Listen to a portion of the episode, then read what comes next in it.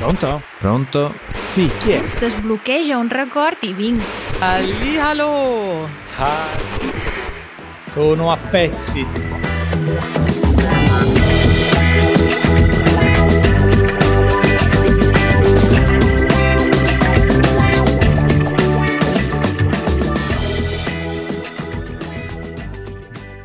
Bentornato. Bonjour a tout le monde. Ma come no? Questo è Easy Italian. Ah, scusate, ho sbagliato stanza, ho sbagliato studio.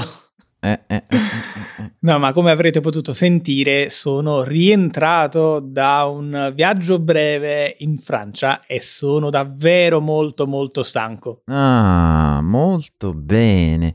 Viaggio breve in Francia. Qui c'è tanto da raccontare. Eh sì, perché sono stati soltanto quattro giorni, ma me li sento addosso come se fossero stati 40. Iniziamo subito da il giorno in cui sei partito. Ah, proprio così, eh, racconto cronologico di tutto, Sì. di tutto il Sì, viaggio. Sì, sì. Che dire, sono partito di giovedì eh, pomeriggio, più o meno subito dopo pranzo. In realtà noi siamo andati a Parigi con eh, la mia piccola famigliola per portare la piccolina eh, a Disneyland, no? Lei è una eh, grande appassionata delle principesse Disney e quindi per il compleanno, che è stato un paio di mesi fa, tra le altre cose le abbiamo regalato il viaggio a Disneyland. Lei ha tre anni e abbiamo deciso di portarla adesso perché è ancora in quella fase in cui è tutto magico, no? E abbiamo pensato che portarla più avanti forse ehm, rischiavamo che si perdesse quella magia. Mm. E, e quindi abbiamo fatto il- la prima serata in una zona fuori dal parco stesso che si chiama Disney Village, eh, ovvero una zona pubblica, quindi aperta, non c'è bisogno di un biglietto per entrare, anche se si passa attraverso i controlli di sicurezza e si ha accesso insomma ad una piazza con eh, tanti eh, negozi, ristoranti e quant'altro, insomma un pre-parco, chiamiamolo così. Mm. È già grandissima atmosfera natalizia, vin brûlé, Buono. ristoranti a tema, biscottini, Mm, mm. pretzel, eh, tante tante prelibatezze in tema natalizio. Molto interessante. E, beh, mm, ovviamente da bravi italiani che hai mangiato? Eh. Allora, sul cibo devo mettere le mani avanti. Cosa vuol dire, Matteo, mettere le mani avanti? Allora, mettere le mani avanti vuol dire pregiustificare quello che si sta per dire. Esatto, quindi dare una giustificazione prima. Quindi metto le mani avanti e dico che la nostra piccola figliola, ogni volta che le diciamo cosa vuoi mangiare, Mhm. risponde pasta. Da, da brava italiana. È bravissima italiana, Oh. non importa se è pranzo, se è cena, se è weekend, se è la settimana, lei mangerebbe sempre pasta. Fantastico, io condivido appieno al 100% diciamo, questa esigenza di tua figlia. E quindi, eh, insomma, ogni volta che si presentava l'ora di ma- pranzare o cenare, eh, c'era la scelta accontentare eh, la piccola e quindi mangiare la pasta oppure provare a darle dell'altro. E qui c'è un'altra valutazione da fare, che soprattutto nella zona Disney, se dici ma no, mangiamo della carne. Mm.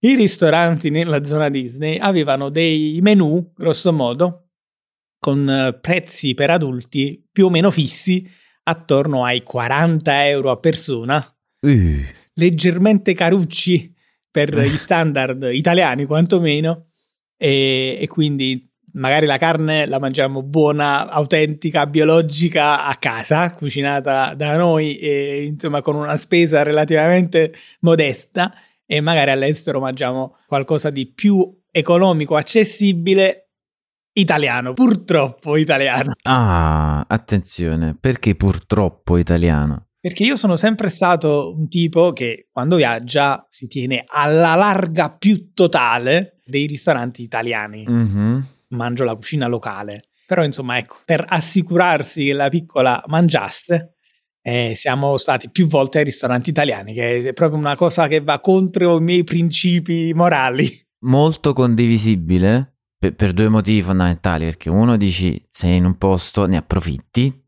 e l'altro dici ne ho così tante a casa perché dovrei continuare a mangiarne. Eh, Però devo essere onesto, eh. È capitato che in passato abbia mangiato della pasta all'estero, anche uh, in Francia, e devo dire la verità, uh, la qualità è migliorata, cioè mh, mm, non malissimo, devo dire la verità.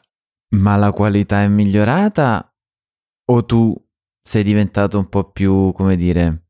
Meno esigente. Meno esigente, ecco. ecco um, no, secondo me la qualità è un po' migliorata perché... Mm il mondo è più interconnesso, ci sono più italiani anche rispetto a prima, si viaggia più spesso, si studia di più anche la cucina, quindi adesso anche se vai su YouTube e vedi un video su come fare la pasta, no? Mm-hmm. Ti danno buoni consigli, quindi ho mangiato delle paste decenti, mm-hmm. errori proprio base, base, base, tipo ieri abbiamo condiviso una carbonara. Vabbè, però tu vai a comprare, a prendere la carbonara addirittura. Eh, sono i piatti proprio più comuni di, di, della cucina italiana all'estero e poi la tecnica è quella di prendere più piatti di pasta, di modo che se alla nostra piccola non piace un Giusto. piatto, prende l'altro. C'è l'alternativa. Eh?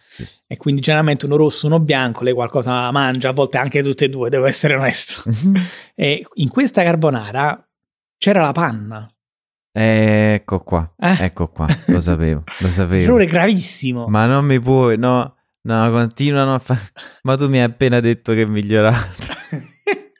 Però la pasta non era scotta, era cotta eh. bene, che il 90% del piatto. Poi po- pasta e panna ti può piacere oppure no, però la pasta era cotta bene. Mm. E sì, chiaramente c'era come dire 50% panna, e 25% formaggio e 25% uovo quando insomma sappiamo che invece nella carbonara la stragrande maggioranza del piatto è l'uovo. Tra l'altro la ricetta originale prevede solo il rosso dell'uovo e quindi era un po' una carbonara sciacquata, non, non malissimo. Adesso i romani mi, mi, mi scomunicano. Eh, ti scomunico anche io, c'era il guanciale perlomeno.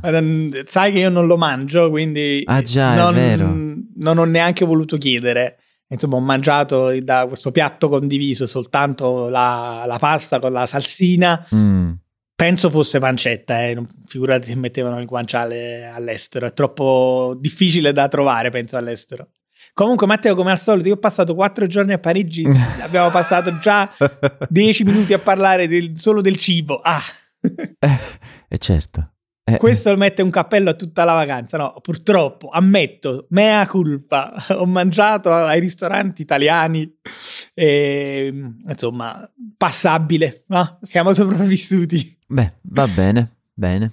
Per il resto, per quanto riguarda le, le, attività, il clou è stato la giornata di venerdì in cui abbiamo passato tutta la giornata al parco. Abbiamo fatto tante giostre, soprattutto lei ha visto tante tante parate, ha salutato le principesse, le principesse le hanno mandato dei baci, altri pupazzi o personaggi le hanno battuto il 5, l'hanno accarezzata, quindi per lei davvero momenti indimenticabili, si è divertita davvero tanto, rovinata la serata soltanto da un paio d'ore di pioggia uh, intensa mm. che ci ha accolti impreparati, quindi sono andato alla ricerca disperata di ombrelli e impermeabili gli impermeabili li ho trovati, di plastica, sai, questa proprio dozzinale, mm-hmm.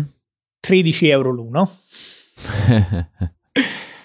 e gli ombrelli, come dire, l'ho trovato l'ombrello, ah. un ombrello 50 euro. Eh vabbè, perché che cos'era l'ombrello personale di Topolino? no, era un ombrello in vendita nel negozio della Main Street di Disneyland Paris e ho detto no, ma sai che c'è di nuovo? Mi piace la pioggia, proprio bella la pioggia.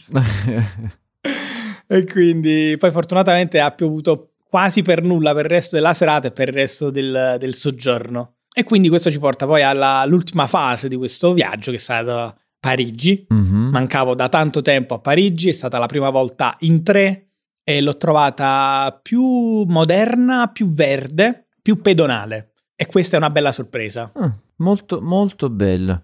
Io, mh, mm, diciamo, ovviamente, come sai, sono stato a Parigi una volta e per poche ore. Fai due volte, ma per poche ore comunque.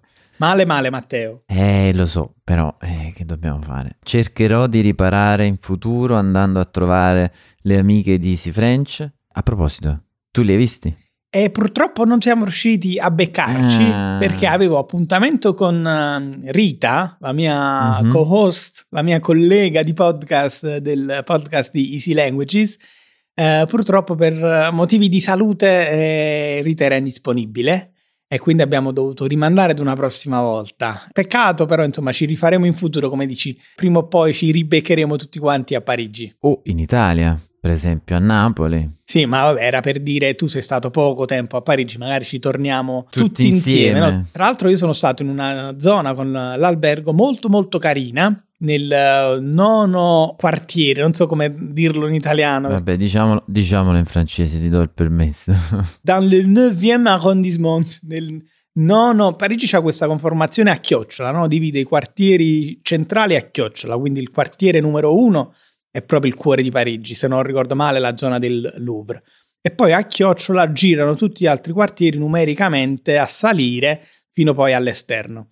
Il nono vuol dire che è appena sopra eh, i quartieri centrali ed è una zona ottima per raggiungere un po' a piedi tutte le zone più turistiche, quindi abbiamo fatto quasi tutto a piedi, Montmartre, il Sacro Cuore, eh, Pigalle con eh, il Moulin Rouge, Mm. eh, non so, siamo arrivati a piedi a Place Vendôme, Place de la Concorde, il Louvre, Notre Dame, il quartiere latino, poi insomma ci siamo anche allungati per gli Champs-Élysées fino all'Arco di Trionfo, quindi davvero abbiamo camminato davvero tanto tanto tanto.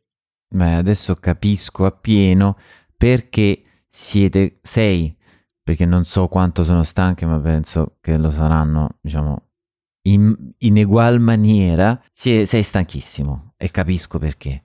Sì, siamo tutti stanchi, eh, però insomma recupereremo adesso. Eh, ti voglio dire un'ultima nota per quanto riguarda il soggiorno parigino, ovvero la zona in cui sono stato, perché ti sarebbe piaciuto tantissimo, anzi, C'era cibo? come hai fatto a capire? Eh. Allora, sono stato con l'albergo in uh, Via dei Martiri, Mm.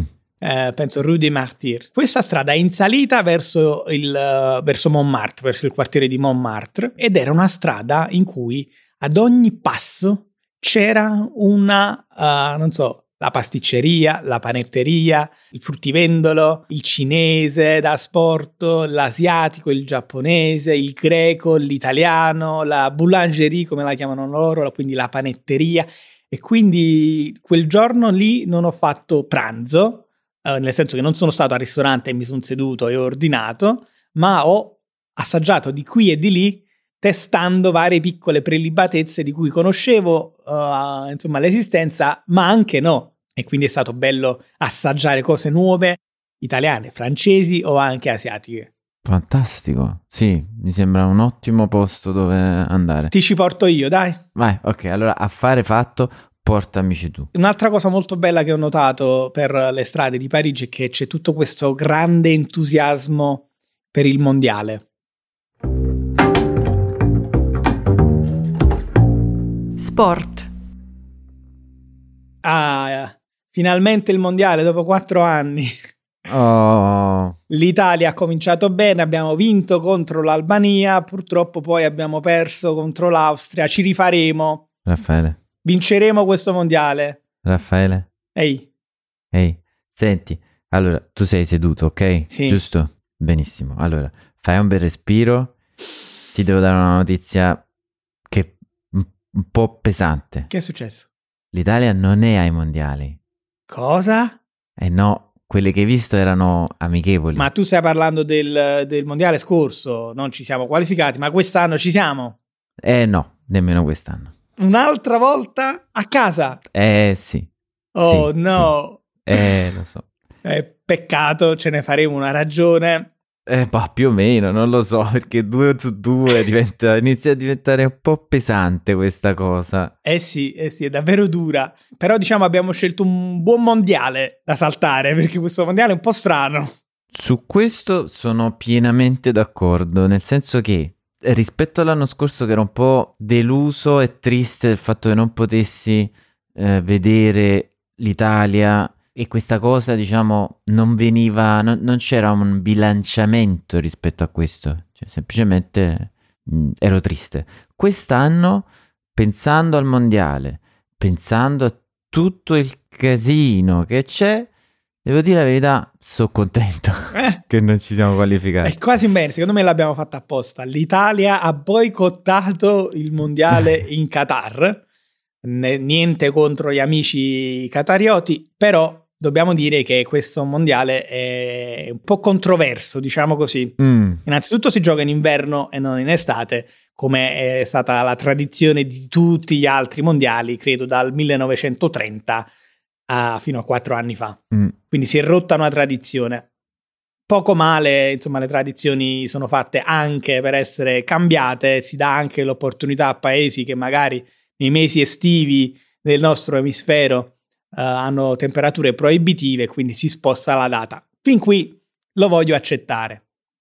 Ma un altro piccolo problema è quello che la nazione ospitante, il Qatar, non ha una tradizione calcistica, non ha mai partecipato a grosse competizioni internazionali a livello, di, a livello calcistico Mm, mm, e quindi già questo è qualcosa che stride un po', mhm. ma il punto più importante è quello dei diritti umani e delle vite umane. Perché Matteo? Eh, perché eh, a quanto pare n- non c'è un rispetto di determinati crismi, soprattutto non c'è stato durante tutto il periodo di costruzione e di preparazione al mondiale. Eh sì, si parla di circa 10.000 morti eh, tra i lavoratori più o meno legali che hanno eh, contribuito a costruire le strutture, per la maggior parte gli stadi, che ospiteranno le partite di questo mondiale. Si è parlato a tutti gli effetti di un mondiale sporco di sangue. Questo già sarebbe insomma una cosa gravissima e non finisce neanche qui perché altre critiche sono state mosse eh, per quanto riguarda i diritti eh, umani e in particolare per quanto riguarda la comunità LGBTQ. Sì, beh, perché ovviamente, diciamo, è noto che il Qatar non è una nazione in cui c'è un rispetto del- delle scelte degli esseri umani. Per dirla proprio in soldoni, eh, l'omosessualità è illegale Ecco. ed è punita con la carcerazione. Quindi questo vuol dire che insomma non è, non è proprio l'ideale organizzare una manifestazione così internazionale in un paese ospitante ma poco ospitale. Sì, diciamo che è una situazione molto particolare perché ovviamente diciamo, le nazioni fanno quello che pensano sia giusto, sempre nei limiti dei diritti umani quello, però una cosa è dire questa è casa mia e faccio quello che voglio io e una cosa è dire questa è casa mia, faccio quello che voglio io, adesso invito tutti quanti voi, però faccio quello che voglio io. Diciamo che dal punto di vista della FIFA, che è l'organizzazione che gestisce un po' il calcio a livello mondiale, eh, appoggiare eh, una politica di questo tipo vuol dire avallarla a conti fatti. E tra l'altro le, le critiche riguardano anche il fatto che ah, durante l'assegnazione di questo mondiale probabilmente c'è stata della corruzione come mai vista prima. Non si fa una bella figura. Se pensi poi che il mondiale precedente è stato fatto in Russia, Diciamo che non porta bene questo mondiale. eh, eh sì. E, quindi li- tanti boicotteranno questo mondiale e non lo guarderanno. Io presumibilmente guarderò uh, quantomeno tutti gli highlights, tutti i gol del- Mm, mm, delle mm, partite. Ho visto una pubblicità in Francia molto molto simpatica, un po' irriverente della televisione francese. Insomma, c'era uh, la catena televisiva che sponsorizza uh, il mondiale e tutti i clienti chiamano in questo studio televisivo chiedendo ma le fate vedere le partite della Francia? Certo, le partite della Germania, le partite del Portogallo, le partite dell'Argentina, del Brasile, sì sì, tutte. Ah, le fate vedere le partite dell'Italia? Ah no, eh, facciamo vedere solo le partite delle squadre che si sono qualificate al mondiale. Cattivelli, sono un po' cattivelli Eh sì, questi francesi. mi ha fatto sorridere appena l'ho, l'ho vista e poi ho, ho smesso di ridere un secondo dopo. Sai che c'è questa rivalità, no? Italia-Francia, i nostri cugini transalpini, ci amiamo e non direi ci odiamo, ma ci punzecchiamo. Bravo, punzecchiamo, penso che sia perfetto come termine. Ci stavo pensando anch'io e mi sembra un'ottima descrizione perché è come se fossero delle, fossimo delle zanzare ma senza, eh, diciamo, eh, il fastidio dopo. è una punzecchiatura così, ta, e poi, poi passa. È come darsi dei pizzicotti, no? Eh, esatto, sì. Darsi fastidio. Pi- pi- pizzicotti che è il... diminu- è sempre diminutivo il pizzicotto. Di pizzico, sì. E pizzichino? Eh, allora dipende. Il pizzico è insomma è mettere insieme due dita, e quello è il pizzico, è stringere qualcosa. E pizzichino è, una- è un'unità di misura, vuol dire molto poco. Mm, Un pizzichino di sale vuol dire meno di un pizzico di sale. che è meno di quello che si può mettere tra eh, pollice e indice, sì. E pizzicotto invece è un piccolo pizzico, quindi è sempre eh, pizzicare la pelle, però piccolo e senza far male. Quindi non ti posso, eh, diciamo, dire che in una ricetta c'è un pizzicotto di sale. No, c'è un pizzichino di sale, in genere si dice un pizzico, ma meno di un pizzico è un pizzichino, però lo sai che un pizzicotto è anche un cibo? Ah, veramente? Eh sì, adesso sfida per tutti, andate su Google a cercare pizzicotto ricetta. Molto interessante. Ma io volevo dirti un'altra cosa, Matteo. Sì, Ma lo sai che io forse sono risalito alle origini di questa rivalità Italia-Francia? nah.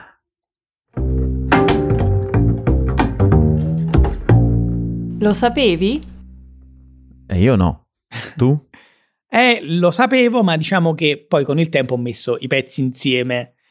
La, la rivalità Italia-Francia potrebbe andare indietro fino a Giulio Cesare e i Galli, ma senza voler andare così indietro, eh, penso che recentemente, più o meno parliamo del Novecento, sia successo un qualcosa che ha eh, insomma, portato questa rivalità ad un altro livello. E torniamo a parlare della Monna Lisa, della Gioconda. Mm. Quindi è tutto lì. È tutto per un quadro, anzi, scusa, per un sorriso. Eh, come sei poetico. sì, a volte un sorriso, insomma, può cambiare il mondo eh, o i rapporti, in questo caso tra due nazioni. Sappiamo che la, la Gioconda è al Louvre. Il perché è al Louvre è semplicemente perché Leonardo si trasferì in Francia portando i suoi quadri e poi non si sa se li ha donati o li ha venduti al re di Francia e da allora i dipinti che aveva con sé sono parte del patrimonio nazionale francese. Questa informazione però non era in possesso di un impiegato del Louvre, un certo Vincenzo Perugia, che decise di vendicare l'Italia. Eh. Restituiamo la Gioconda all'Italia. Si nasconde in uno sgabuzzino eh, nella chiusura del weekend, esce nottetempo, ruba la Gioconda e quando il museo riapre lui la mette sotto il cappotto E va via. e va via. In realtà prende il tram, poi si rende conto di aver sbagliato tram, scende e dice ma sai che c'è di nuovo con la Gioconda sotto il mantello, è meglio che prenda un taxi. Va a casa, nasconde la Gioconda sotto il letto, poi si trasferisce in Italia eh, e di fatto rimarrà la, la Gioconda persa, sarà data per persa eh, per circa due anni.